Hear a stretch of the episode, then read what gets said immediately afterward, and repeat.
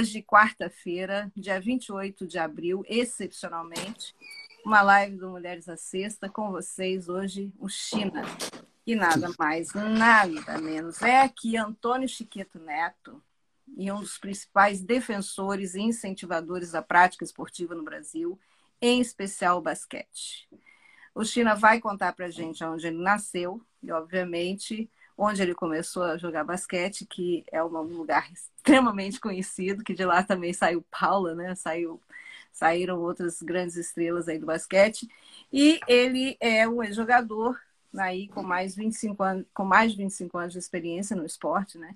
E investe constantemente, diariamente, na promoção do esporte na escola, onde ele tem um projeto, né, na escola Alberto Medalhão, que uhum. porta 100 crianças, entre meninos e meninas. Tem um outro na ABB, mas tudo isso ele vai contar pra gente. Tem outro na ABB. E hoje a gente só tem a agradecer a esse homem super ocupado aí uhum. pela presença aqui no Mulheres à Sexta para contar um pouco da sua história e desse, desse trabalho belíssimo que ele faz promovendo o esporte pelo Brasil. É... Boa noite, Chico. Boa noite, Cláudia. Primeiramente, quero cumprimentar você né, pelo esse trabalho que você faz. Quando eu comecei a enxergar você, nesse projeto que maravilhoso que você tem, eu fiquei assim encantado, né? Porque eu me encanto tudo com as pessoas que fazem o bem para os outros. Eu sou uma pessoa que eu vivo da, da bondade, né? Quanto mais pessoas fazendo o bem, eu me sinto assim, é, me serve como espelho, né? Assim, eu preciso fazer mais ainda, né? Então, quando eu vi você fazer esse trabalho, eu fiquei assim encantado, né? Então, realmente, parabéns para você, para toda a sua equipe, essas pessoas que colaboram com você há muitos e muitos anos, né? Oi, Patrícia, como é que vai você, querida? É, eu vou tentar dando umas entradinhas para agradecer as pessoas que estão aí também, tá ah, bom? Por favor, por favor, por favor. É, eu sou a muito... gente fica falando aqui e a gente acaba não agradecendo as pessoas, né? É... Eu sempre paro também para dar uma... É, eu sou muito grato a essas pessoas que tiram tempo da vida delas, né, deles, para poder acompanhar a gente. Então, é uma gratidão muito grande minha. Bom, com relação a, ao basquete, né, eu acho assim, o basquete da minha vida eu comecei com 10 anos em Jundiaí, né? É, não vamos lá começar primeiro. Você nasceu em Jundiaí. Eu nasci em Jundiaí. É, é eu sou jundiaense. Exatamente. eu sou jundiaense da Gema, né? É, fala nasci um lá em... do seu pai e da sua mãe, como é que foi esse incentivo quando você era criança. Conta a sua história, China, porque hoje nós vamos começar a escrever o seu capítulo aí. Então tá bom. Então, eu comecei, na verdade, eu estudei na escola pública, né? na escola do SESI, entrei lá com sete anos, Fiquei até o primeiro, primeiro, segundo, terceiro e quarto ano do primário. Depois aí eu fui para o Colégio Divino Salvador, que era uma, é uma era uma referência no basquetebol de Jundiaí, né? Uhum. Muito mais feminino que masculino, mas tudo bem. E lá eu conheci o Borracha, que você conheceu recentemente, você fez uma live com ele, Norberto José da Silva. Sim. Aqui vai um, be... é... Aqui vai um beijo pro meu irmão. Nós somos assim, nós somos criados desde os 10 anos juntos, né? Uhum. Então, assim, eu tenho uma afinidade muito grande com a mãe dele, com os pais dele na época, eram vivos, sim, toda a minha família. Então, tudo começou ali. Aí nós fomos para o Divino Salvador, né?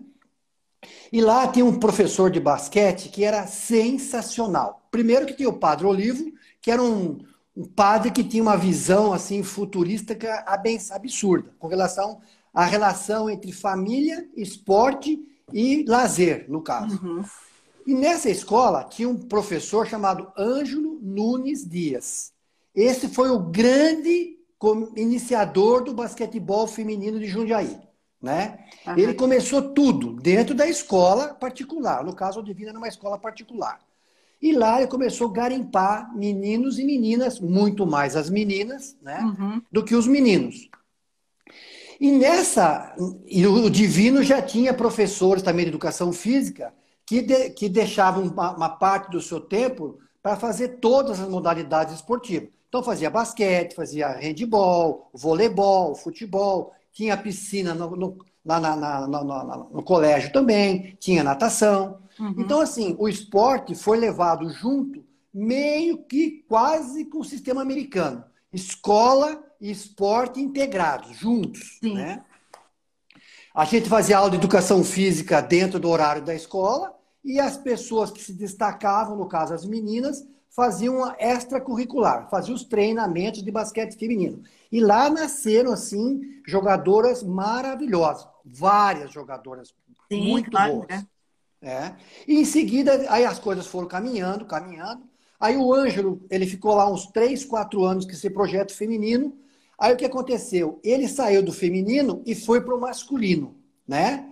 Sim. E o que, que houve? Nós tínhamos o Nestor José Mostério, que foi um grande técnico em Jundiaí, foi técnico das grandes equipes de Jundiaí, inclusive de uhum. Paula, todo aquele, aquele começo lá, daquele sucesso que teve Jundiaí.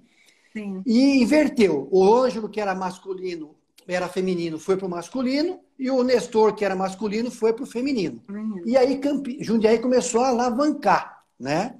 Aí voltando para o meu, pro meu lado, que é o lado masculino. Lá no Jundiaí Clube, nós, nós tínhamos um clube que não era o colégio. Então os meninos iam para o Jundiaí Clube e as meninas ficavam no Colégio Divino Salvador. Aí nesse, nesse Jundiaí Clube, lá, por incrível que pareça, nós encontramos com o Marcel Punicor de Souza. Nada mais, nada menos que o Marcel, que você sabe quem é o Marcel, né? Então, dos 14 anos em diante, eu, Borracha, toda a nossa geração, porque o Marcel é um ano mais novo, mais velho do que eu, nós jogamos juntos, né? No infantil, no, dois anos de infantis e dois anos de juvenil. Na época era dois e dois.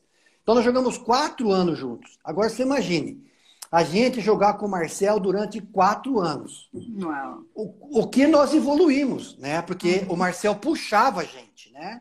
Uhum. Então, assim, com 16 anos, o Marcel ele foi convocado para a seleção brasileira adulta. Então, para você ter uma ideia, a dimensão do Marcel. Né? Hoje, garotos com 21, às vezes não são convocados e são excepcionais, bons jogadores, mas não jogam na seleção adulta. Exceto, exceto o Iago aí, que tem 19 anos. Então, agora, mas começou com 19. O Marcel não. O Marcel começou com 16 anos. Ele era um garoto, um garotinho. E jogava no, junto com Adilson, Marquinhos, Carioquinha, Hélio Rubens. Aquela seleção que de monstro, Fausto, enfim. Uhum. Aí começou a nossa vida. Então, nessa época de juvenil, nós, né, eu, Borracha, Marcel, Ronaldo, Mazzoni, montamos um time que era muito bom. Só que existia times que eram melhores do que o nosso, né? Feito São Paulo Futebol Clube tinha um time que era uma seleção paulista, né? Só que ia jogar com a gente, nós, como nós tínhamos o Marcel, nós ganhávamos os campeonatos, né? Então uhum. nós ganhamos todos os campeonatos infantis e juvenis, então foi um sucesso.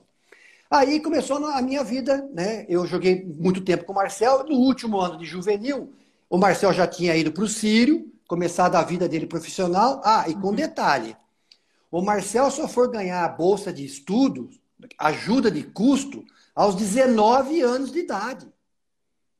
Até então, todo mundo, todos nós não ganhávamos nada para jogar nada, basquete. É, exatamente, era nada. tudo amador mesmo. É. é tudo com o pai e a mãe bancando a gente. A gente ia a pé para o ginásio, treinávamos todos os dias, ia para a escola a pé, não tinha. Enfim, era uma vida diferente, né? Uhum. Hoje não, garotos de 14 anos têm ajuda de custo de 3 mil reais, né? Mais escola, não estou dizendo que isso está errado, estou apenas comparando as épocas, né? É. Aí começou a minha vida esportiva, eu, eu fui, eu tive até, eu fui para uma seleção brasileira juvenil, né? Eu fiquei, tinha 30 e poucos jogadores, a minha safra, a minha época era muito bons jogadores, tinha excelentes jogadores. Tanto é que o Cláudio Mortari convocava 30 jogadores, né? Uhum. Porque tinha muitos jogadores, né? E eu fui o último a ser cortado numa seleção brasileira. Fiquei de 30 foram cortando, cortando, cortando. Eu fui o último corte da seleção. E por infelicidade ou por destino, né? Não vai ver que nada é infelicidade, tudo tem um acaso na vida. Nossa. Eu acabei sendo cortado. E depois aí veio a geração do Cadum, do Guerrinha. Pra você ter uma noção, Cláudia, nessa, nessa seleção que nós estávamos, não tinha Guerrinha, não tinha Mauri, não tinha Nilo, não tinha Guerrinha. Pra você ter uma noção qual era a minha geração, né? Uhum. Em seguida, depois de um ano, dois anos, chegaram todos esses craques, né? Então, assim, a, o basquetebol naquela época era um basquetebol muito aguerrido, os técnicos eram muito capacitados. Não que hoje não sejam, São também. Mas era uma outra maneira de jogar basquete, sabe? A uhum. gente tinha o basquete como tudo na vida. Não tinha videogame, não tinha shopping, não tinha uma série de atividades hoje que as crianças, os jovens, adolescentes fazem que concorria com o basquete. Uhum. Então a gente vivia basquete assim na escola e fora da escola o tempo todo. Né? Então isso fez com que nós evoluíssemos muito. Eu, por exemplo, eu, Marcel e outros grandes jogadores, nós éramos infantis, juvenis e, e treinávamos com adulto. Então a gente sempre estava na frente, aprendendo. Eu tinha 16 anos, só para você ter uma ideia, Cláudio. Eu fui disputar um, um, uma final do interior que tinha Jacareí com Edivar Simões. Presta atenção. Eu tinha 16, é, eu tinha 16 anos, ele estava acabando a carreira dele. Josildo. Franca tinha Hélio Rubens, Fran Sérgio, Totô, Robertão. E eu tinha 16 anos. Aí um belo, uma hora do jogo lá, Jundiaí Clube versus Jacareí, Trianon Clube de Jacareí, Biratã. Olha o time de Jacareí. O técnico me chamou lá, falou, China, entra lá. Menina, eu tinha 16 anos. Eu entrei na quadra, eu tremia. Sabe quem? sabe quem? É, tremia. Sabe quem estava me marcando? É. Edivar. Meu Deus. Ele batia a mão na minha. Edivar Simões. Ele falava assim: China, calma, fica tranquilo, faz seu jogo. Eu falei, Edivar, tô nervoso. Falei, não, fica tranquilo, joga o seu jogo. Então, assim, é, são momentos diferentes nas nossas vidas, outras épocas, né? Uhum. Então, a gente entrou para o esporte adulto muito jovem. Isso foi dando experiência para a gente, né? Sim. No feminino não foi diferente também, não. Né? As meninas eram, no Divino Salvador, eram infantis, juvenis, e também jogavam na equipe adulta, né? Então, isso fez com que Paula, Hortência e outras grandes, Janete e tudo mais, eram juvenis e tinham muitas oportunidades de jogar dentro do adulto. Então, isso fa facilitou também a carreira de todas elas. Então, isso foi um pouco cresce, da minha história, hein? É, cresce, né? O desafio, né? Cresce, cresce. Você e, incorpora. E me diga uma coisa, nesses 36 anos aí, você foi de clube em clube, né? Você Sim. saiu do Divino e daí você foi para onde? Eu saí, não, na verdade eu estudei no Divino. Eu saí do Jundiaí Clube, eu ah, vim para o tênis de Campinas. O tá. tênis tem uma grande equipe aqui também, com grandes técnicos. Campinas sempre teve um basquetebol adulto masculino super de referência, tá? Uhum. Sempre teve. É na história de Campinas sempre teve. É. Começou com o tênis, depois uma época, começou no regatas lá atrás, depois passou para o tênis. O tênis teve uma época assim áurea, né? Porque tinha Emil Rached, Zé Roberto Lucas, Zé Boquinha uhum. e outros grandes jogadores aqui no tênis. O Wilson Renzi. Eu peguei um pouco da época do Wilson, Chebel, Zezinho. Então, assim, era, um, era uma equipe muito representativa, né? E daí eu fiquei no tênis dois anos, aí saí do tênis, fui para o Regatas, aí comecei a andar. Fui para Piracicaba com o P100. O P100... Uhum. Não, menina, a minha gata subiu aqui em cima da mesa. Fica quietinha aí. Ela quer fazer parte da live. Põe ela, ela quer entrar na live, subiu em cima da mesa aqui. Fica quieta aí. Então, Cláudia, o que aconteceu? As coisas começaram, eu comecei a andar, a jogar basquete por, por todos, todos esses lugares aí.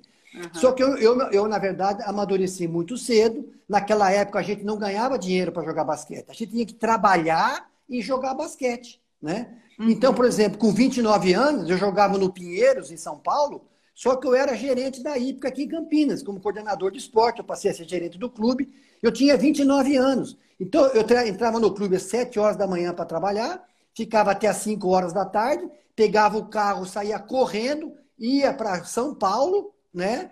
E em São Paulo, no Pinheiros, treinava das 8 da noite até 10, 11 horas da noite, saía de São Paulo, pegava o carro, voltava para Americana. Eu era casado com uma mulher americana e voltava para Americana. Chegava uma hora da manhã em Americana. Nosso técnico na época era o José Medalha lá no Pinheiros, né? um grande treinador. grande treinador. Mas você veja a vida de atleta que eu tinha. E eu era profissional, hein? Uhum. Então, dormíamos, né? acordava às seis e meia da manhã, voltava para trabalhar. Então, era uma vida completamente diferente de agora. Né? Então, Sim. agora eu vejo assim, sabe, Cláudio? Eu vejo os jogadores falarem assim, por exemplo, um jogador, não vou citar o nome. Ah, eu estou com estresse da tíbia. Eu falei, o que, que será que é estresse da tíbia? Né? Estresse da tíbia, você que quer? O garoto treina um pouquinho a mais Uhum. E dá mais um estresse no músculo. Cláudia, nós jogávamos machucado. Nós não sabíamos o que era machucar. Só se tivesse no hospital, você está entendendo? A gente ia. Quantas e quantas vezes eu fui disputar uma vez uns jogos, eu estava jogando por Limeira na época, né? Que tinha um uhum. grande time Limeira também. Aí tinha uma semifinal, eu torci o pé na semifinal. Olha o que, que aconteceu. Aí eu não podia ficar fora da final, né? Uhum. Aí o meu técnico, era o Zé Boca, falou, China, não, vamos ter que dar um jeito nisso aí, você tem que jogar amanhã. Eu falei, Zé, não tenho condições, vamos. Aí o que, que eu fiz? Fiz uma bota, vim, vim aqui para Campinas. Olha como é que são as coisas. Procurei um grande fisioterapeuta que tem aqui em Campinas, chama Nivaldo Baldo, né? Uhum. Ele me tratou, fiquei o, dia inteiro tratando da perna para jogar de noite, né? Fez uma bota em mim que eu não, eu não conseguia nem olhar para o lado. O pé estava numa situação que. é, ele. Não, Cláudio, você dá risada? Era assim. Né? Não, eu, assim. eu, eu, fico pensando, porque é isso que acontece o tempo todo, né? Acontecia o tempo, o tempo todo. todo. É. É, exatamente. Só que você sabe que tem um, um, um, amigo de vocês aí do passado, acho que não, não posso nem citar o nome dele, não, mas é meu amigo. Ele diz assim: a gente tinha um tecido diferente dessa meninada aí. Exatamente! Exatamente. A gente não ficava fora do jogo de jeito nenhum, você tá entendendo? Uhum. Aí eu fiz uma bota que parecia um gesso e fui jogar. Tudo bem, não joguei nada que eu podia jogar porque eu estava machucado, mas entrei na quadra, perdemos, mas tudo bem. Hoje eu escuto, ah, estou com estresse na tíbia, não vou poder nem treinar. Então, assim, o Oscar também tem essa, essa mesma visão, assim, sabe? Então, assim, uhum. eu acho que hoje, a, a, é, eu acho que hoje as pessoas, os atletas, são muito mimados, sabe? É um negócio, sai um mimimi muito forte, né? Mas é assim, é a evolução das coisas, né? Então, assim, hoje é uma outra situação, não estou criticando, não, estou apenas comentando uhum. é, como era jogar basquete há 30 anos atrás, né? Eu fico imaginando como é que o Vlamir Marques, a Mauri, todo mundo ficaram campeão do mundo em 64, né? Ele trabalhava no correio durante o dia, ia para a quadra, então veja, e foi campeão do mundo né? Hoje, hoje você vai de, de, de van no treino, no, no jogo, os caras reclamam. Tem que ir de ônibus com ar-condicionado, ficar em hotel cinco estrelas. É. Tem, alguém falou uma coisa muito engraçada aqui. É, Pate Tenistas 900.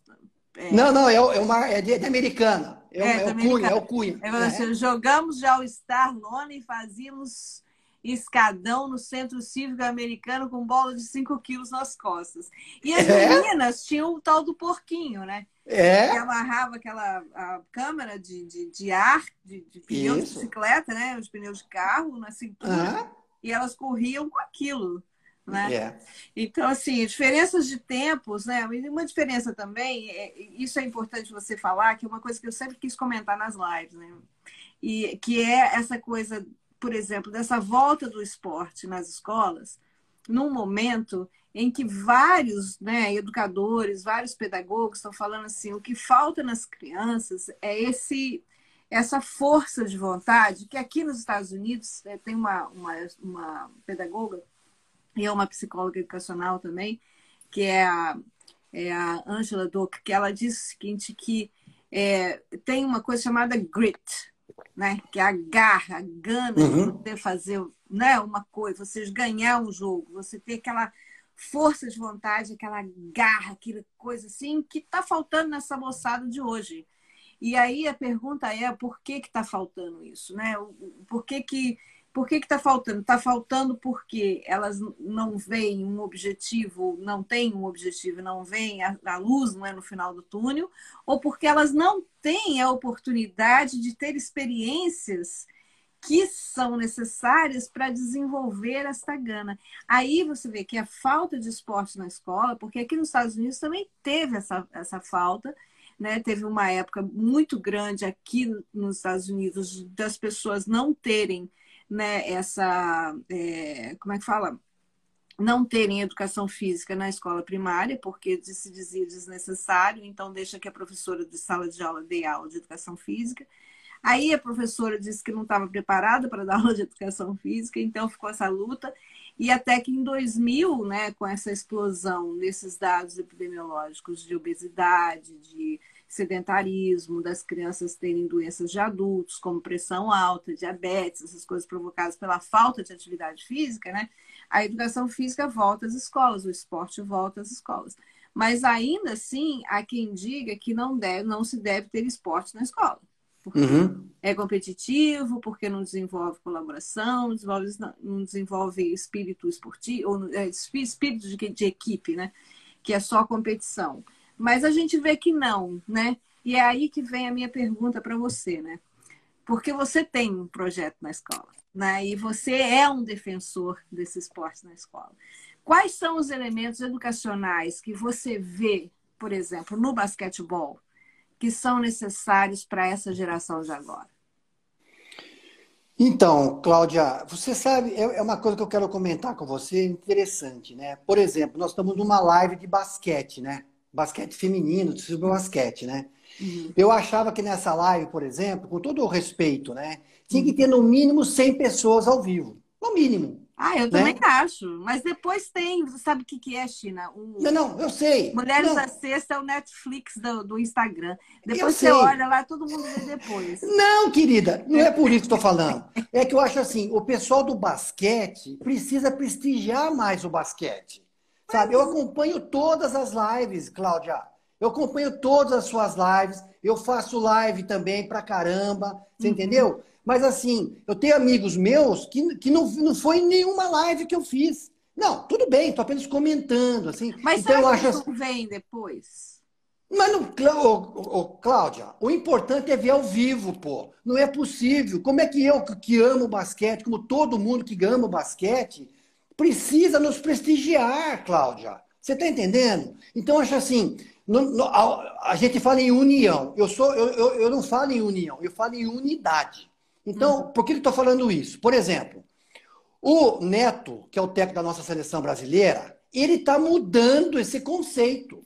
Com o Neto, com o Diego e com, essa, com, a, com, a, com a própria Adriana, uhum. o Gui, agora com a Paula, está se montando um, um, uma unidade do basquetebol feminino e do masculino. Sim. Né? Uhum. Então, o que, o que acontece? A unidade é diferente de união.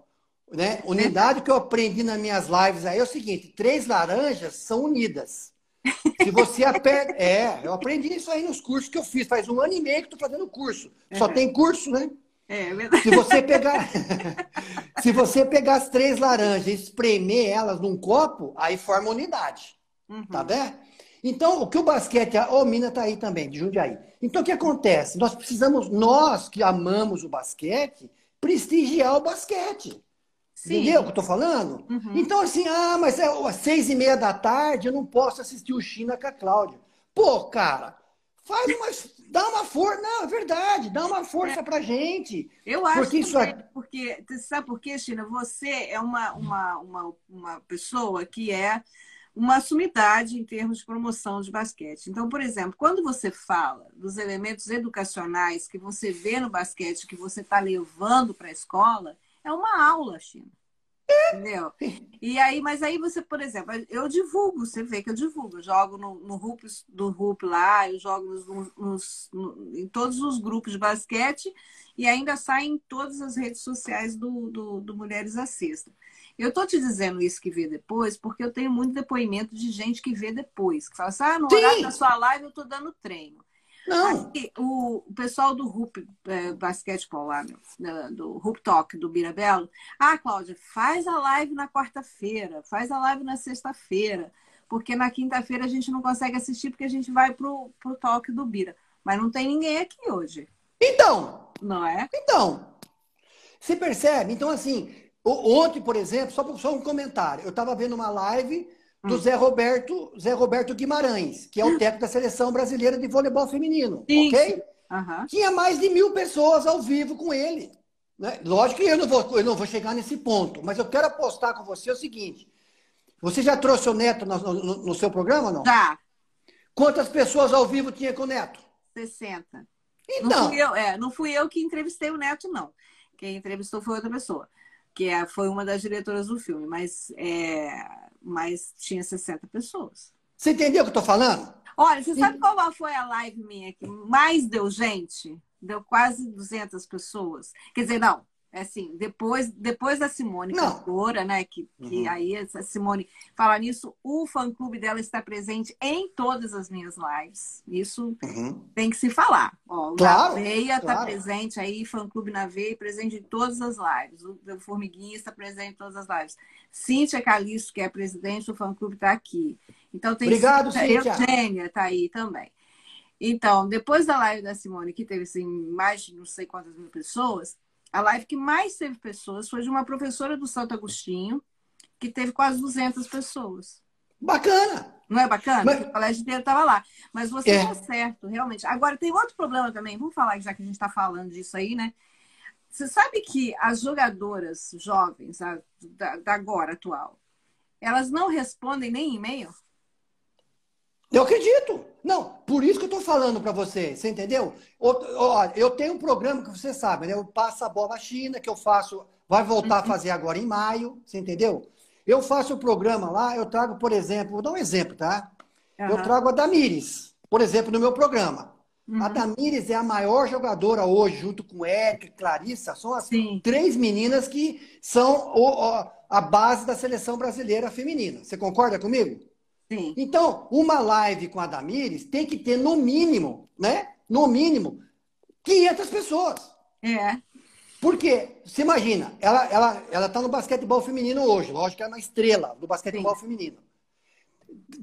As equipes do basquetebol feminino do Brasil, aqui da região, não assistem a Damires. Então, eu não consigo entender qual é o.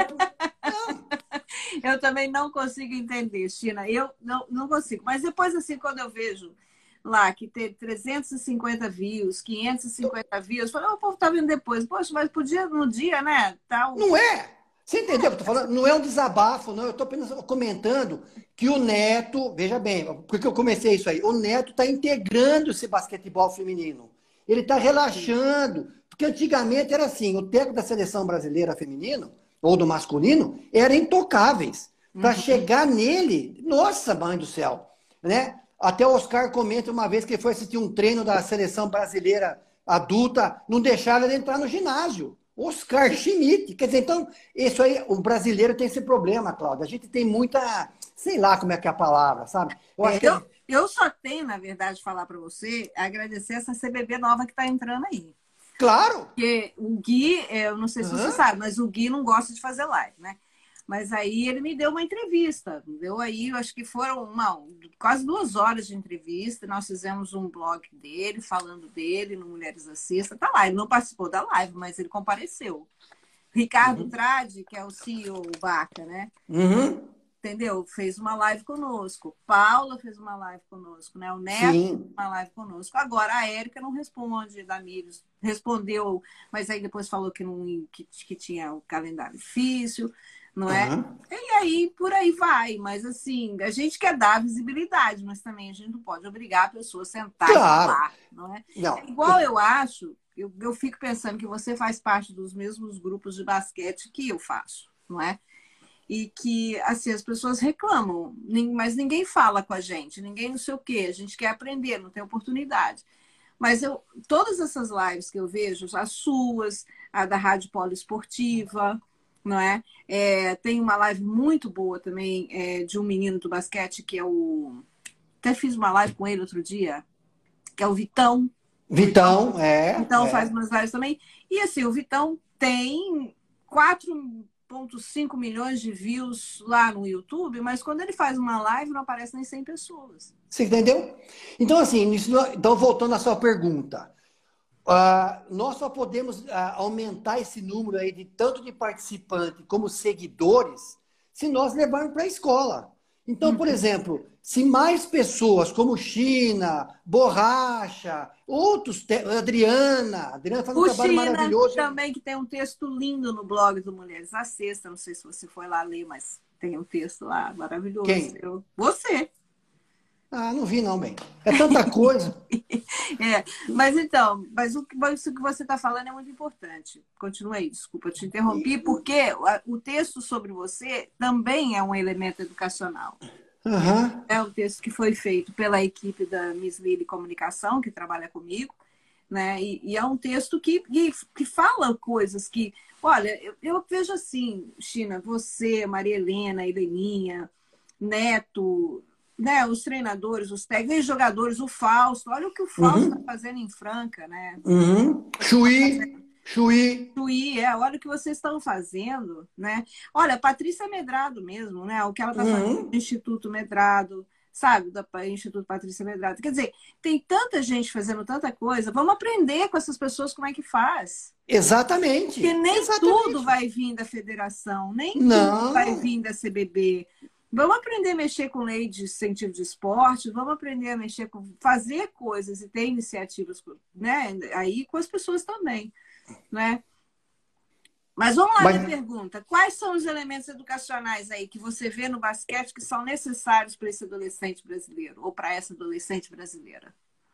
Então, eu acho assim, outra coisa importante também, né, que agora a, televisão em canal aberto, né, no caso, a Bandeirantes, no caso, quero até parabenizar a Bandeirantes, porque ela faz o basquetebol da NBA ao vivo, né, das uhum. quintas-feiras e e ao domingo. Ah, outra coisa, até não sei quem comentou na sua live aqui, é, eu também tenho a mesma, a mesma perspectiva. Uhum. Por exemplo, os meus alunos, eles assistem muito mais NBA, presta atenção, do que a NBB. Entendeu? Porque uhum. a NBA está no Sport TV, está não sei aonde, não sei aonde, não sei aonde, né? E eles assistem. Agora, NBB, que é o basquete brasileiro, eles não dão importância. Eu falo, por exemplo, de um jogador aqui que está arrebentando aqui na NBB, por exemplo, né? Jorginho, por exemplo, que joga no São Paulo, um jogador excepcional, o Iago, que joga no Flamengo. Eles falam, quem que é esse cara, China? Eles não sabem. Agora eu falo, Curry, né? Eu uhum. falo o nome. Então, o que acontece? O basquetebol americano, eles LeBron trazem... James. LeBron James. Você entendeu? Então, então, é tudo bem. O que, que nós precisamos fazer? Nós aqui do Brasil, né? Nós, grandes pessoas que. Não grandes pessoas no sentido assim. Sabe o que, que é, Cláudia? Nós amamos o basquete, é diferente. Yeah. É. Quem ama faz com o coração. A gente é voluntário do basquete. Uhum. Então é hoje é difícil você arrumar pessoas voluntárias, porque todo mundo hoje pensa no que, que eu vou ganhar. Você está entendendo? A pessoa pensa no, no money. Time is money. Então a pessoa só pensa no dinheiro. Ela acha que o dinheiro. A Vânia Bosa. A Vânia Bosa foi uma grande jogadora de basquete do Valdir Pagan. Começou na Americana, esposa do é Mauro. É verdade. Vânia, Vânia Bosa, tá aí, ó. Então o que acontece? Essas pessoas hoje só pensam no que, que eu vou ganhar. Ah, eu, vou na, eu vou na live da Cláudia, o que, que a Cláudia vai me dar? A primeira coisa que eu penso, sabe como é que é? Virou uhum. uma coisa profissional. Eu, eu converso com garotos, por exemplo, de 14, 15 anos. Ah, você joga basquete? Jogo. Você quer jogar no meu time? Um exemplo, né? Ah, você conversa com o meu agente. Eu falei, what? Você acredita? Acredito, é. Acredito porque agora a, a, coisa é essa. Você conversa com o meu produtor, tem até uma brincadeira. Você sabe que aqui nos Estados Unidos é uma brincadeira, né? que, que a Ellen DeGeneres começou essa brincadeira por causa dessa história que ela foi convidar uma pessoa pessoalmente e essa pessoa falou: ah, você tem que conversar com o com, meu pessoal. O meu pessoal tem que conversar com o seu pessoal, e depois o pessoal conversar com o pessoal, a gente pode, pode fazer a live. Então, agora aqui a gente tem essa brincadeira, né? Vamos fazer isso assim? Não, você tem que conversar com o meu pessoal, entendeu? E aí é difícil, né? Mas é. você tá certo, é difícil, é difícil. Então, as coisas evoluíram de uma maneira muito profissional, em alguns sentidos, né? Só que o basquete ainda no Brasil, no nosso caso, né? Ele está ainda tá patinando. Logicamente que o Gui, que essa que o Gui com a Paula, mais do que nunca agora, principalmente no basquetebol feminino, vai dar uma revolucionada. Eu é, sou fã. É assim, Eu sou fã. É assim, porque é o seguinte, China, a gente tem que entender também uma coisa assim que, que o Gui me falou né, na entrevista dele e que está lá no blog, tudo né? Assim, a CBB teve um período muito difícil. Nossa! O Neto mesmo, na entrevista dele, na nossa live, o Neto conta, o Neto diz o seguinte, olha, ele e o Zé Ângelo, os dois contam isso. Zé Ângelo mais, porque ele estava na época em que isso aconteceu. Teve uma época em que eles falaram, não, para, nós vamos parar de, de, de dar incentivo para o feminino, porque a gente tem que botar incentivo no masculino. E eles não colocaram nem incentivo nenhum e nem o outro. Nem no outro. É. Acumularam 40 milhões de dívidas, que o Gui está aí pagando aí desde que quando ele entrou, né? E, e, e assim, e, e, pagou, né, assim, muita coisa do bolso dele, né? Outras uhum. coisas ele negociou. E, e assim, aí, aí, as pessoas, e o que é mais interessante que, que eu acho é que as pessoas não. Isso não é uma coisa você falar assim, olha, ele está fazendo isso porque ele tem alguma coisa que ele está querendo com isso. Não, é, ele é também um apaixonado pelo basquete. Entendeu? Lógico, lógico. E ele é um apaixonado, tão apaixonado pelo basquete, que ele ajudava os dois times lá uhum. na cidade dele, que era o, o, time dele, que ele jogou, e, e uhum. o rival, para poder uhum. jogo. É. Entendeu? É. E, e, e, tem gente que tem é, bons, né, boas intenções, tem vontade de divulgar, vontade de fazer, vontade que as coisas apareçam, que isso é uma generosidade que é saudável. Ninguém está com a agenda por trás. Você, por exemplo, olha o seu trabalho em Campinas. Uhum. Entendeu? Né? E, e, porque você acredita. Porque você Mas, Cláudia, é? sabe por que está indo? Porque eu tenho uma vontade de fazer. E quando você faz as coisas com amor, com vontade, Deus ajuda a gente. Então, na verdade é o seguinte, eu sou, na verdade, eu e outros, tantos outros existem, né? Que são pessoas que fazem porque tem que fazer. Se nós não fizermos essa meia dúzia, 10, 50 no Brasil, não tem basquetebol no Brasil. Eu, eu, acompanho umas coisas no Nordeste aí, na Bahia. Quantas meninas que você imagina que tem na Bahia? Essas meninas grandes, altas. Mas o que acontece? Existia na... agora não existe mais. Tomara Deus existia uma briga política dentro da, da, da confederação, né? Uhum. Que, por exemplo, ah, eu não vou mandar minha atleta para São Paulo porque vai. E sabe aquelas coisas? E no fundo, quem é prejudicado é o atleta. Você está entendendo? Então, Sim. isso o Gui, graças a Deus, com a Paula, o próprio, o próprio Marcelo Pará, o próprio uhum. Fontinelli, são pessoas muito bem, assim, muito bem realizadas na vida como, como pessoas e ter uma cabeça aberta que quer unir o basquetebol. E agora a gente vê luz no fundo do túnel. Eu, particularmente. E não vejo... é o trem, hein? Hã? E não é o trem. É. a Norminha tá aí, ó. Ah, então. Essa, essa, então, veja essa mulher, o que essa mulher jogou de basquete. Eu, eu, era, eu era garoto, né? Eu, eu acompanhava a Norminha. Eu olhava a Norminha e não acreditava. Eu falava assim para mim, para mim, para Borracha, para o Marcel, que era a nossa geração, eu quero correr que nem a Norminha. Porque o que essa mulher corria dentro da quadra, que ela era inteligente, a, a coisa de assistência, que a gente fala em assistência agora, ela fazia assistência há 45 anos atrás, 40 anos atrás, maravilhosas. Ela entrava, olhava para um lado, passava a bola para outra. Então, assim, as nossas meninas, vamos voltar para o feminino, as nossas meninas são excepcionais. O problema é que tem poucas. Uhum. Então, levando o basquetebol para as escolas, a tendência é ter mais. Você está entendendo? É, a tendência é, aumentar. A tendência é aumentar. Porque, assim, né, na, na, nessa coisa de falar com você, quantas pessoas passaram por aqui que são aí, que estão trabalhando com os adolescentes, né? Se a gente pegar todas essas pessoas, né, que, que, que trabalham com o basquete, com o esporte na escola, e vou falar os elementos educacionais, né? A quadra, ela é uma, uma um reflexo da sociedade, né? Uhum, tem o uhum. seu adversário, você tem que respeitar as leis para você conseguir chegar onde você quer. Que, na verdade, isso é uma coisa do ensinamento do homem, do, do, do homem, da mulher, das pessoas, né? de, de, de, de todas as pessoas para uma sociedade em que você queira ver o bem do outro, né? Uhum. E, e, por aí você você vê tem regras que tem que seguir, você tem que seguir essas regras, você tem que respeitar o adversário, porque se você machuca o adversário, você não tem com quem jogar, uhum. não é?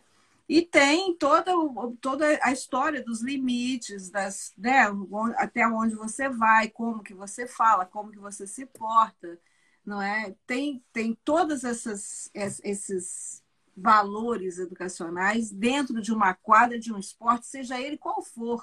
Exatamente. Seja individual, seja ele em time, seja uhum. ele em dupla, né? Uhum. Tá, tá, ali, né?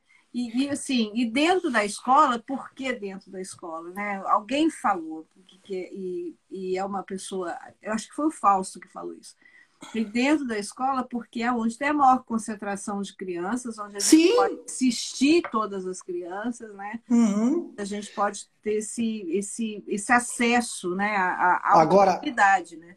Cláudia, deixa eu fazer uma declaração aqui, um, um, depoimento meu. Outra coisa, outro obstáculo que a gente vê é o seguinte, com relação à parte de levar o projeto para dentro das escolas. Eu não tive esse problema aqui em Campinas, graças a Deus, porque nas duas escolas que eu levei o projeto, por coincidência, por coincidência, um era professor de educação física que tinha assumido a diretoria. Então ele entendeu o meu projeto de basquete. Então, e a outra é uma pessoa também super bacana, que eu fui lá conversar com ela, falou: "Não, China, será um prazer você vir aqui dar aula para os nossos alunos". Agora, escuta o que eu estou dizendo para você. O que acontece? A gente, professor, encontramos resistência dentro da escola. Com certeza. Tá entendendo? Eu não sei se é ciúme, se é inveja, o que que é. Não Porque... é, é falta de entendimento, China. Sabe não, é... acontece? Essa, a, a, resistência da escola é uma coisa que eu sempre falo. Eu, eu vou falar com você aqui, porque eu tenho falado isso muito com a Norminha, a gente tem conversado muito sobre isso. E com a Alessandra também. É, a, a resistência na escola é que ainda existe um preconceito de que quem trabalha com esporte é, não é, é, quer dizer, trabalhar com o esporte não é desenvolver a criança intelectualmente. Exatamente. E a pessoa acha isso. A pessoa acha até que um atleta, ele não sabe, ele não tem, é, como é que fala, uma. É, ele não tem, aqui a gente fala de literacy, é, ele não tem conhecimento sobre as outras coisas, que, uhum. que, que porque ele é atleta, ele só sabe falar de esporte que porque você é professor de educação física, você só sabe falar de esporte. E não é isso. Né? Às vezes você vê uma pessoa com uma cultura vastíssima. Olha o que é sentar com o Fausto, conversar com ele, que quer conversar com você. Posso, a gente pode conversar sobre qualquer coisa. A gente conversa de ópera, a gente conversa de pintora, a gente conversa de cantora, a gente conversa de música, a gente conversa de qualquer coisa. Uhum. E a vida não se resume aquilo. E dentro da escola, você ah, vai botar o menino no basquete, está tirando o menino da matemática, está tirando é? o menino do português. Tá... Mas assim, não vê que se aquela criança não tiver saúde, é o que eu falo aqui, né? Quando eu vou dar palestra para os pais aqui. Né? Tem pai que fala assim, ah, mas se minha criança quebrar a perna, eu não tenho seguro saúde, eu vou pagar 10 mil dólares. Pois é, se ele não se movimentar, ele vai ter diabetes, você vai pagar 100 mil a vida inteira. Uhum. Então, e assim, aí falar, ah, não, mas está tirando Quanto mais a criança se exercita, e isso a gente sabe, todos os cientistas do movimento humano sabem, que quanto mais a criança se movimenta, quanto mais ela tem acesso à prática esportiva, melhor vai ser o desempenho acadêmico dessa criança. Exatamente. Não é? Até por funções fisiológicas, seja funções fisiológicas de é, de aumento desse lactato, de aumento dessa massa né, cinzenta do cérebro, colocar uma coisa bem vulgar, assim, para a gente não chegar em termos de, de, de, fisiologias muito, muito, muito complexos, mas a gente sabe que vai, vai funcionar melhor, vai ter um alto desempenho acadêmico, né? um alto desempenho acadêmico, um alto desempenho educacional e uma saúde melhor. Mas, assim, isso as pessoas não entendem. Não entendem. Isso que o professor de educação física tem que aprender. O professor de educação física tem que aprender que quando alguém pergunta para ele assim: o que, que você ensina? Ah, ensina a criança a brincar. Nenhum professor de educação física ensina a criança a brincar. Não, o professor de não. educação física ele dá conteúdos para aquela criança esportivos ter a sua potencialidade de movimento. É. Agora, é. tem que falar. É. Não é? Eu não sou professor de recreação, né? Não sou professor de recreação. Não, você sabe o que, que mudou na minha vida? Foi o meu sobrinho de 5 anos de idade. Quando eu cheguei da faculdade, ele falou assim: tia, o que, que você foi. O que, que você está estudando? Aí eu falei para ele: estou estudando educação física. O que, que educação física faz? Eu falei: ah, a gente ensina a criança a brincar. Ele falou: não, tia, para isso não precisa de professor, não. Eu sei brincar sozinho. Cinco anos me pegou. E aí eu falei, cara, é verdade. Eu tenho que mudar uhum. esse discurso. E quando eu decidi ser professora, né, de formação de professores, é, eu, né, assim, a minha formação é uma formação muito interessante, porque meu mestrado e doutorado foram em História da Educação Física, História do Esporte e meu pós-doutorado também, né? Por isso que eu falo que eu sou teimosa. Eu fiquei na Educação Física, né? Educação hum. Física, História do Esporte, História, história da, da, da, do Esporte, História da Educação Física e, e da, fiz História das Ciências Humanas aqui nos Estados Unidos. A Adriana chegou aí, ó. Beijo, Adriana. É, ah lá, bonitinha, Adriana. A Adriana tá tentando as meninas para conversarem comigo, coitada que também tá sofrendo, ó. É. Mas, mas aí, é isso aí, China, entendeu? A gente fala com eles. Vocês têm que defender o seu ponto de vista, dizer é. o que vocês fazem na escola. Deixa eu contar uma passagem que aconteceu comigo na escola. Né? Depois de ficar três, quatro meses dando aula para as crianças, virou um, a escola virou um horror, né? Um horror, porque uhum. todo mundo, todo mundo queria jogar basquete, as meninas e os meninos. É tudo criancinha de 5, 6, 7, 8 anos. Mas elas nunca tiveram um professor lá com bola de basquete, com vontade de fazê-las baterem bola na quadra. Bom, eu chegava na escola, as professoras falavam assim: ó, oh, chegou China aí, menina. Era por isso que estava chegando. Eu me sentia um herói, sabe? Uhum. Porque aquela gritaria, as crianças adoravam a aula de basquete. Mas não é porque é o China, não é nada disso. É porque eu dava para elas oportunidade para elas bater bola, para elas correrem. Uhum. Você entendeu? Levava o esporte de uma maneira assim não recreativa, mas de uma maneira light, você está entendendo? Eu abraçava as crianças, conversava com as crianças, tirava foto. Então a gente acaba... deu ciumeira. Olha lá, chegou o professor que as crianças adoram. Porque eu dava. E outra, presta atenção: o professor de educação física da escola fez bico. Porque as crianças só falavam do China na escola. E o professor de educação física passou assim, meio que. Uhum. Porque o China chegou. Então, assim, parecia que só eu levava alegria, felicidade e esporte. Não era, o professor do educação física também dava aula para as crianças, né? Uhum. Só que era uma maneira diferente que ele dava aula, né? Então, assim, eu era mais um paizão, né? Porque 63 anos, eu não vou cobrar nada de uma criança de 5, 6 anos, né? Nem a chamada eu fazia. Ah, era uma coisa assim que Começou com 20, 30, 40. Quando eu vi, tinha 100 crianças. Para, para, para. Uhum. As mães vinham. China, eu quero que meu filho jogue basquete. Falei, calma, precisa fazer inscrição. Então, assim, o que, por que eu estou dizendo isso? A escola precisa receber a gente. Logicamente, os professores precisam ser capacitados.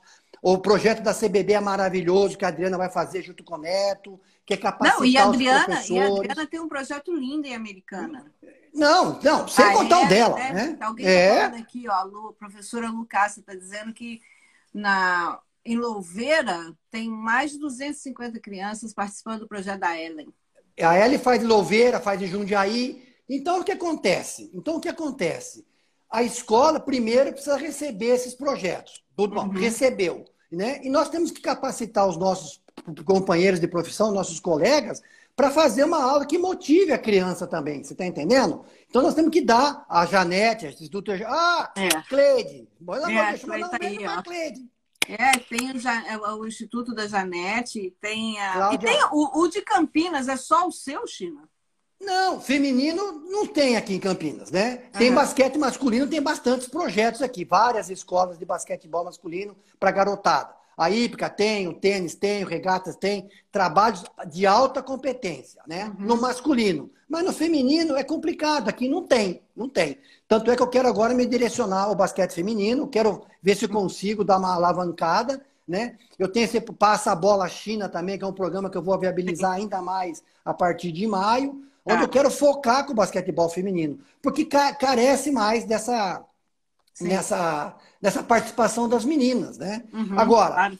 a escola precisa entender, como você falou, a direção da escola tem que ser uma coisa macro, não dá para ser uma coisinha pequenininha, não.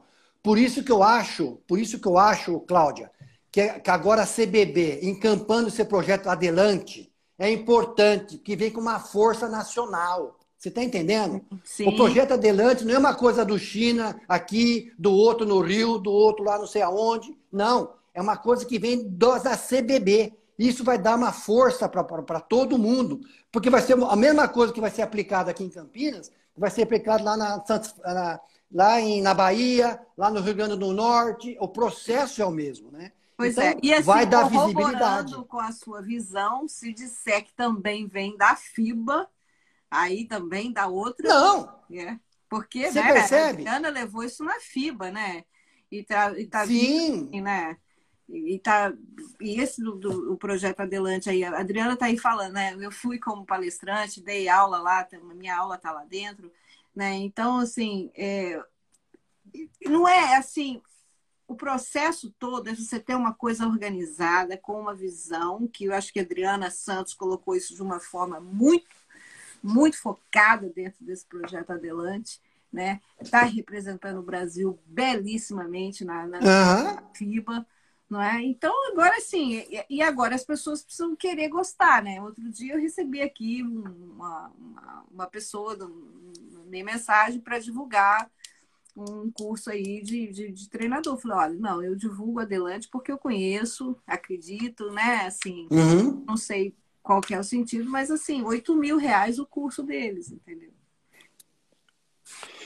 Quer dizer, então fica difícil. Mas voltando ao assunto. Então, assim, o nosso momento é maravilhoso. Eu quero parabenizar, parabenizar aqui a Adriana, que é uma guerreira, né? Uma guerreira, campeã do mundo, né? Então, assim, outra coisa que é importante também, nós temos que lidar com as pessoas que têm capacidade técnica. O Brasil tem que Sim. tirar.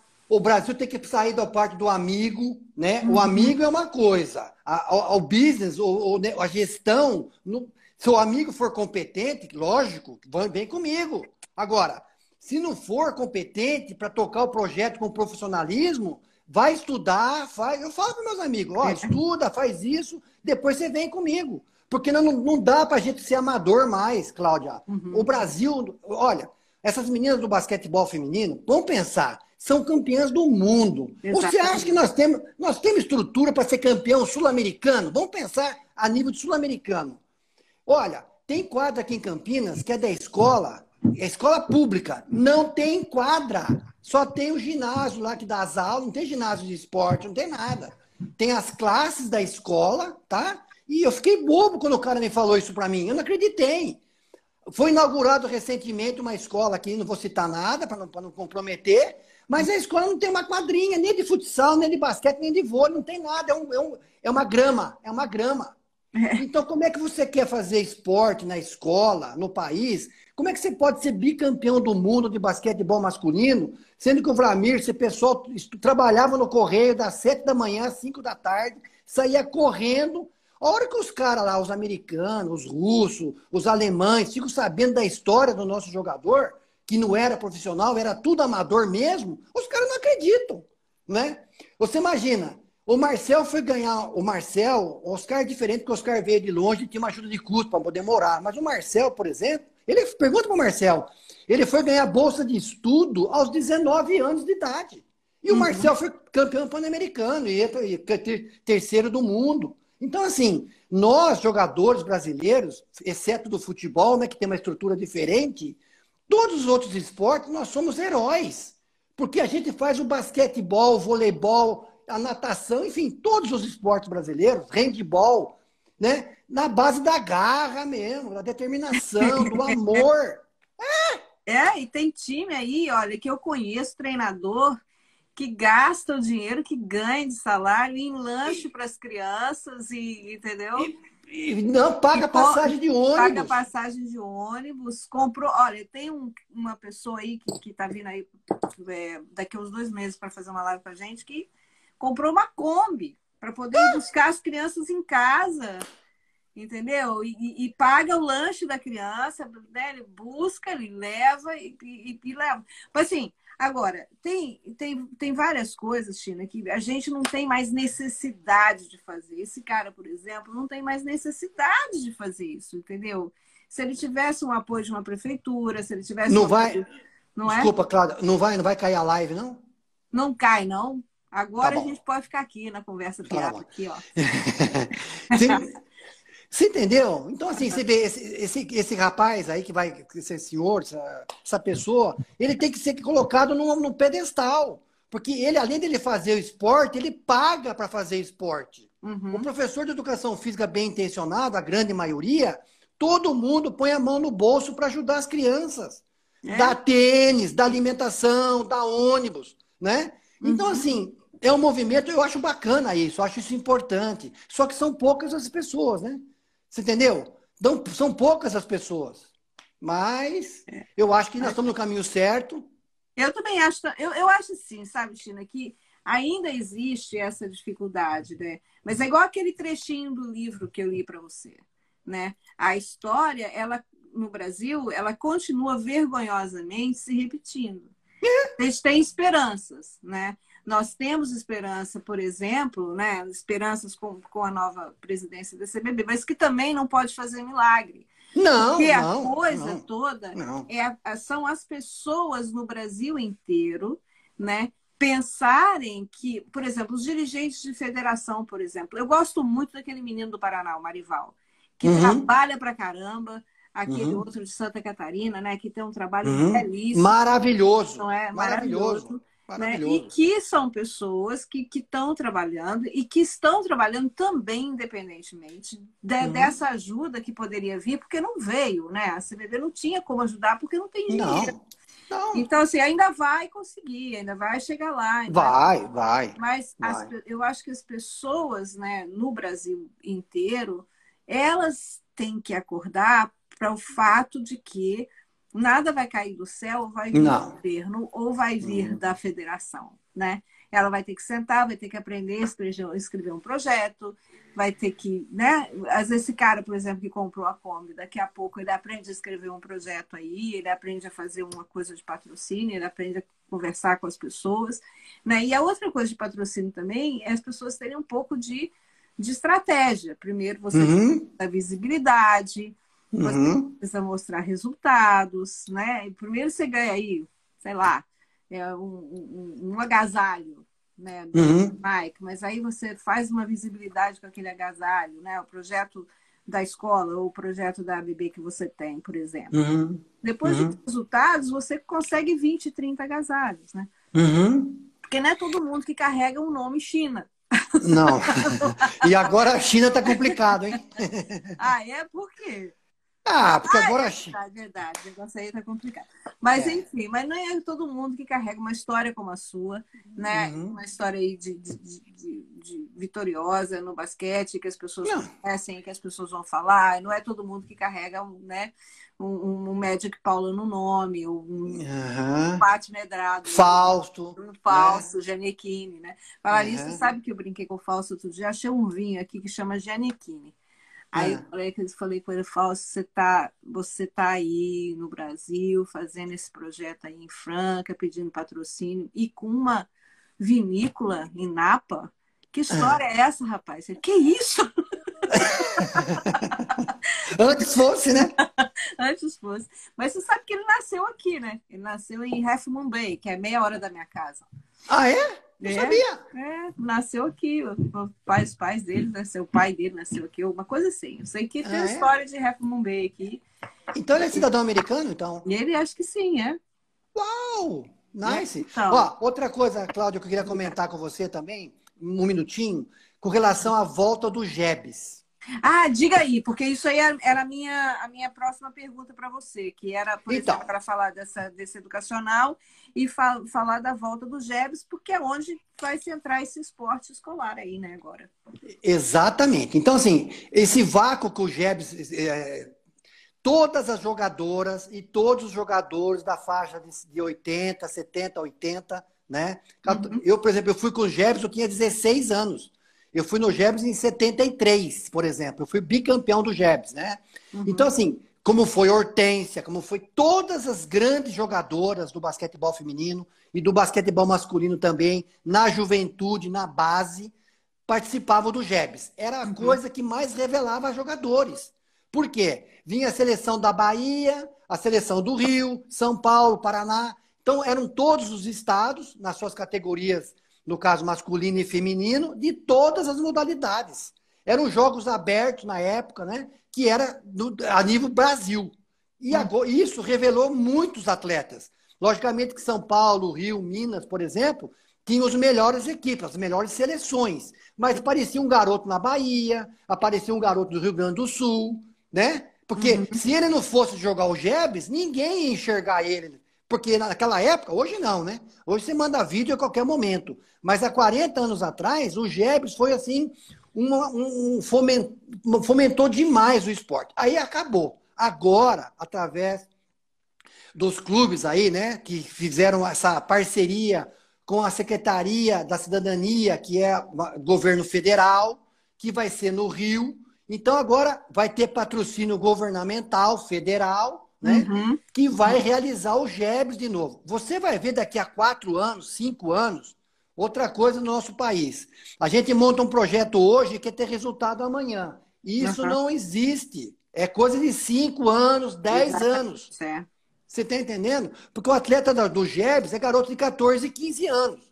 Ele se desponta lá no Jebs, ok? Aí o que vai acontecer? A Norminha sabe muito bem de Jebs. Ela participou, ela é, coordenou. Então, pois é. é Todo mundo jogou Jebs. É? é? Então o que acontece? O garoto é destacado, aí o que vai acontecer? Vai fomentar os clubes. Né? Exatamente. É. Inclusive, vai dar a opção do garoto a vir estudar numa escola melhor, ele vai ter uma bolsa de estudo, vai patrocinar a vida desse menino.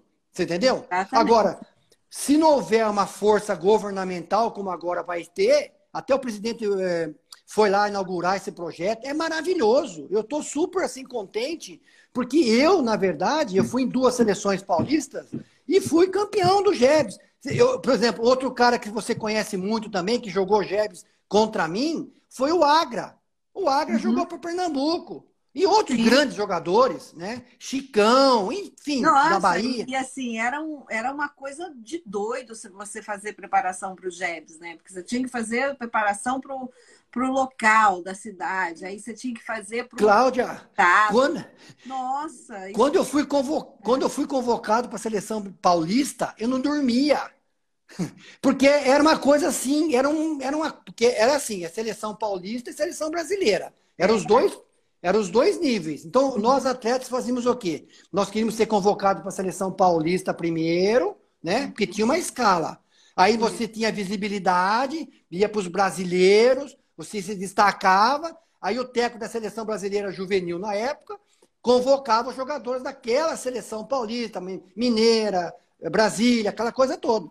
Então, nós sabíamos ah, qual era o caminho das pedras. Você está entendendo? Exatamente, exatamente. E agora vai acontecer a mesma coisa. Né? Vai aumentar o número de participantes, todos os estados poderão participar, vai ter uma ajuda para os estados ir nesse, nesse, nesse evento. Né? Uhum. Né? A CBB, Sim. logicamente, muito inteligentemente, na época tinha uma tal de Taça Brasil, que eu fui campeão da Taça do Brasil, lá em Uberlândia, né? que é a CBB que fazia. Só para você ter uma noção, na época, Cláudia, quem era o coordenador da, da Taça Brasil Juvenil, na época até 18 anos, uhum. era o Ari Vidal. O Ari Vidal era o técnico da seleção brasileira adulta e coordenava a taça de juvenis. Juvenil. Então ele estava. É, então ele chegava lá, ele via todos os garotos de 18 anos, né? Na nossa uhum. época, Sim. olhava aquelas promessas e levava para a seleção adulta. Então, assim, existia uma escala, né, degrau a degrau, para você percorrer. Agora, isso voltou. Você vê, o basquete feminino agora vai ter um brasileiro feminino de basquete aí. Que é, a gente já até divulgou, já divulgou. É. Você está vendo? Estamos aqui. É, então. E, e, e, aí eu, eu, eu, eu, vejo que a gente volta à escola, tendo, é, tendo esse incentivo, eu acho que o que vale é incentivo, sabe, China? As pessoas uhum. vão voltar a ter esse amor pelo esporte. Não uhum. pensar que o esporte só aliena, o esporte estraga, né? Não é o esporte também como um remédio também contra tudo, mas o esporte como uma oportunidade. Eu acho que a gente não pode negar às crianças essa oportunidade. Não. Né? Não, Oportunidades não de participar de uma competição, de uma abertura de jogos, de um, sabe, é, é, carregar no peito a sua, a sua, a sua camiseta, né, do, do seu time, uhum. ser, uhum. fazer com que o seu time ganhe, né? A Norminha estava eu... falando aqui, eu falei assim, sabe que ela vai morrer? ela vai ver esporte na escola? Vai! Vai, vai, vai! Vem aqui em Campinas que você vai ver. não aprende. Sabe o que, que é? Eles veem as coisas acontecendo e aconteceu aqui nos Estados Unidos. Você vê, ó, o nível de obesidade chegou a um ponto aqui nos Estados Unidos de doenças uhum. causadas pelo sedentarismo americano, que de 2000 a 2005 foram mais de 20 mil artigos publicados em benefício uhum. da atividade física, uhum. no movimento da criança. entendeu? Uhum. Para poder voltar à escola, né? Uhum. A gente tem 72 escolas primárias aqui em São Francisco. Uhum. Dessas 72, quando eu entrei aqui em 2000, né, somente 23 tinham professores de educação física. Nossa, muito pouco. Quando saíram todos esses artigos aí, esse, o pessoal todo começou a fazer uma campanha mesmo para os benefícios da atividade física né, para a criança, é, esse número subiu assim assustadoramente. Em três anos, eles completaram todos os, todas as escolas primárias com, com a educação física. E isso também uhum. pais aprenderam que na lei tinha, que era obrigatório Uhum. 100 minutos de educação física, 200 minutos de educação física a cada 10 dias. Uhum. E as escolas tiveram que cumprir porque os pais começaram a processar as escolas. Ó, você não está uhum. com horário de educação física com meu filho, então tem que processar, uhum. entendeu? E, e aí agora tem. Então volta. Volta quando o circo aperta. Uhum. não é? Mas, claro, eu sou um cara otimista, você também é super otimista. Eu acho que a gente tem uma, uma missão, sabe? Essas pessoas que têm esse amor no coração pelo basquete, somos nós que temos que alavancar. Sabe, eu, eu não fico com o braço cruzado, não. Esse meu projeto quase que terminou aqui, porque você sabe, é difícil, né? Você imagina, eu fiquei 60 dias sem trabalhar. Mas não quero reclamar, não, mas é o que aconteceu. Eu não podia dar aula, eu estava apto a trabalhar, não podia, porque tem um sistema que eu não posso sair de casa, eu tenho que ficar em casa, enfim. Então, agora, hoje, eu voltei a treinar. Foi uma surpresa para mim, que foi o primeiro dia que nós retomamos o basquete depois de 60 dias parado. Eu achei que fosse uns 10 alunos ou 12. Tinha 22. Ah.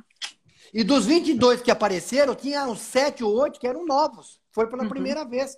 A garotada não vê a hora de praticar esporte, Cláudia. É, eles adoram o esporte. Eles adoram, eles adoram, sim. Só que precisa dar oportunidade para eles, né? Os clubes, na verdade, outra coisa, Cláudia, que acontece com o esporte no basquete. Os clubes são seletivos. O clube não dá para absorver todos os jogadores e jogadoras de basquete. Entendeu? Aqui em Campinas nós temos três clubes que têm um trabalho maravilhoso de base.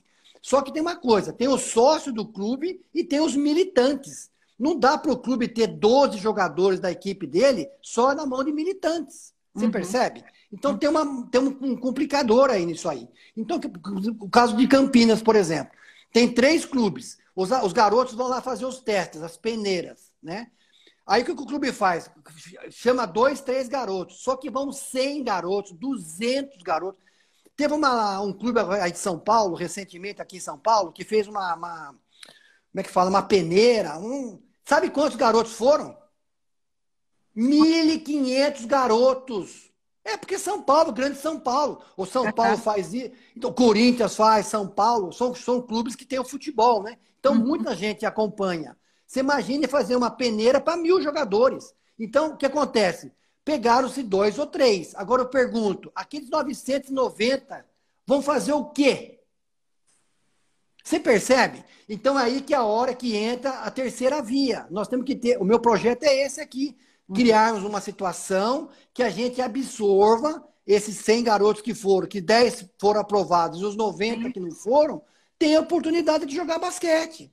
Você tá claro, tá entendendo? Claro. Porque sim. senão você joga 90 crianças de 16 anos na rua aí. Uhum. Porque não joga basquete, não joga voleibol, não joga futebol. Então, se nós queremos mudar a história desse é. país, nós temos que dar oportunidade para os jovens. É isso que eu luto. Porque nem um maluco. Mas nós vamos conseguir. vamos conseguir. E vamos continuando, porque a gente é maluco mesmo. Maluco! A gente é doidinho da cabeça. Aquela... Eu, outro dia, falar para você, você, se você não bate bem na cabeça. Porque. Eu? não, outro dia me falaram aqui. Ah. Eu não batia bem na cabeça, porque eu dedicava muito tempo ao basquete. E aí dedicava um site ao basquetebol feminino e dedicava meu tempo a ficar refazendo as coisas do livro, recontando a história e fazendo entrevista com live, qual era o meu objetivo, né?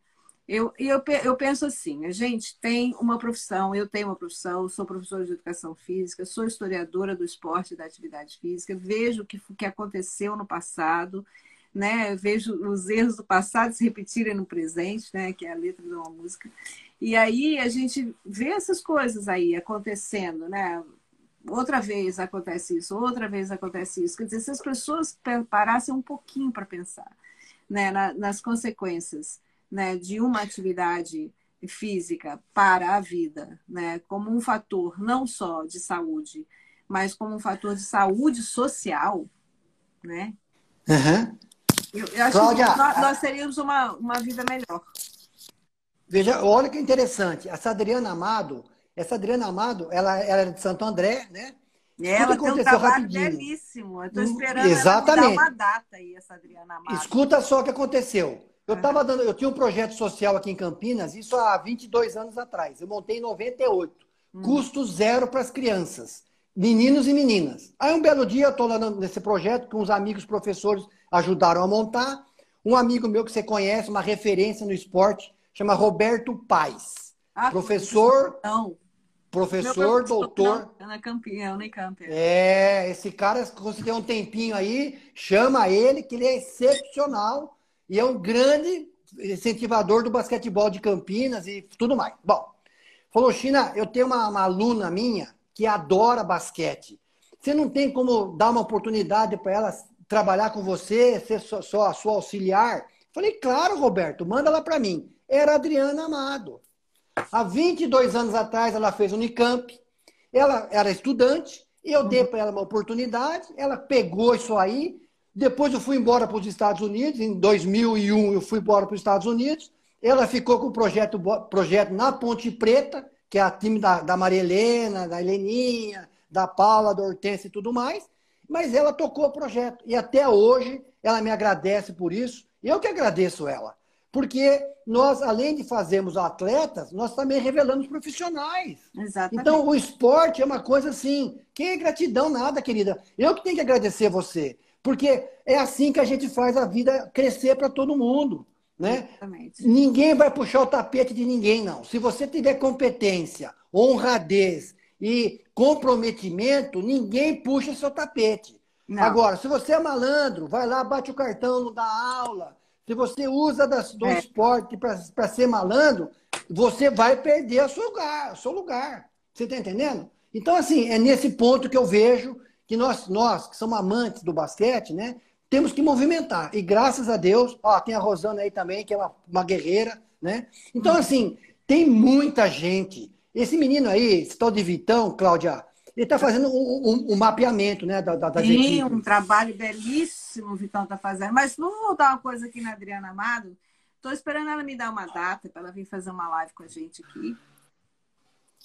E... Eu, eu vou assistir.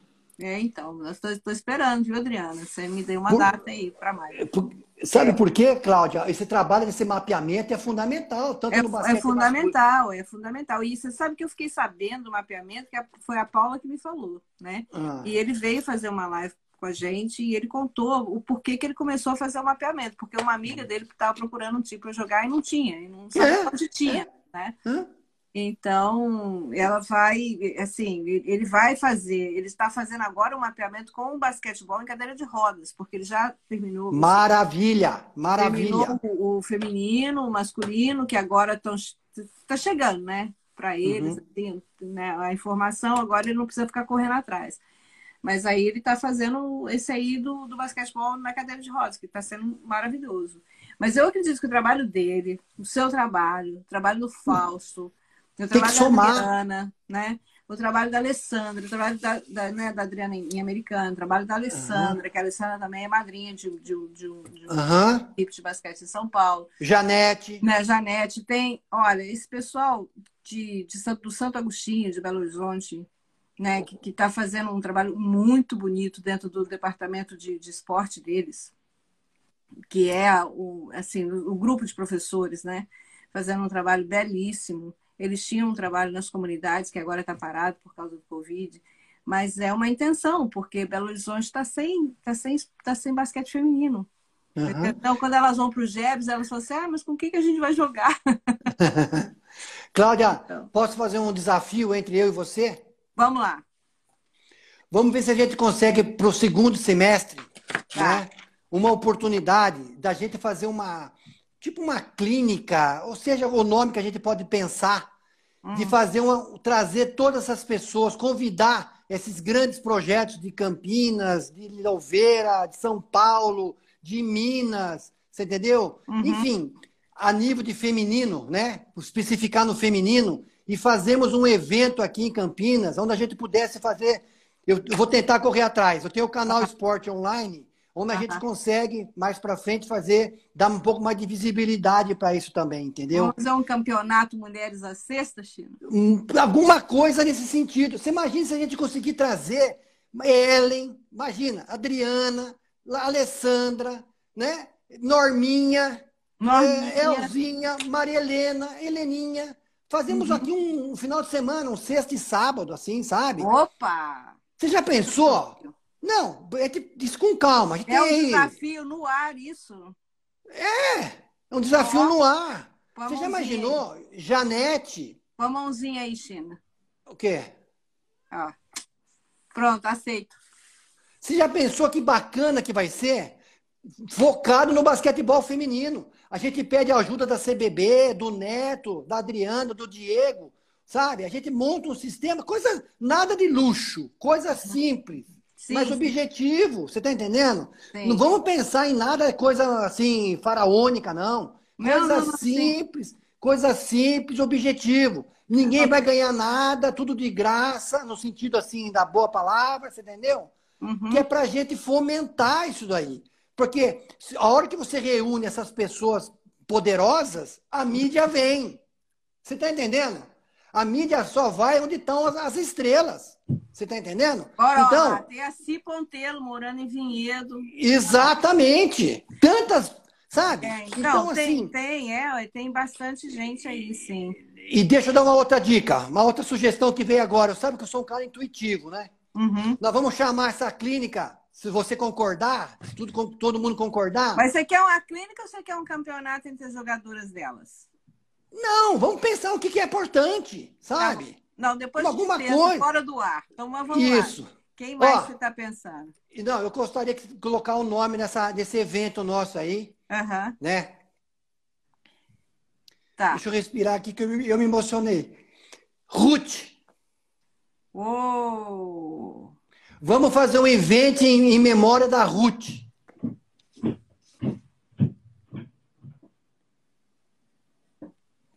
Entendeu? Feito.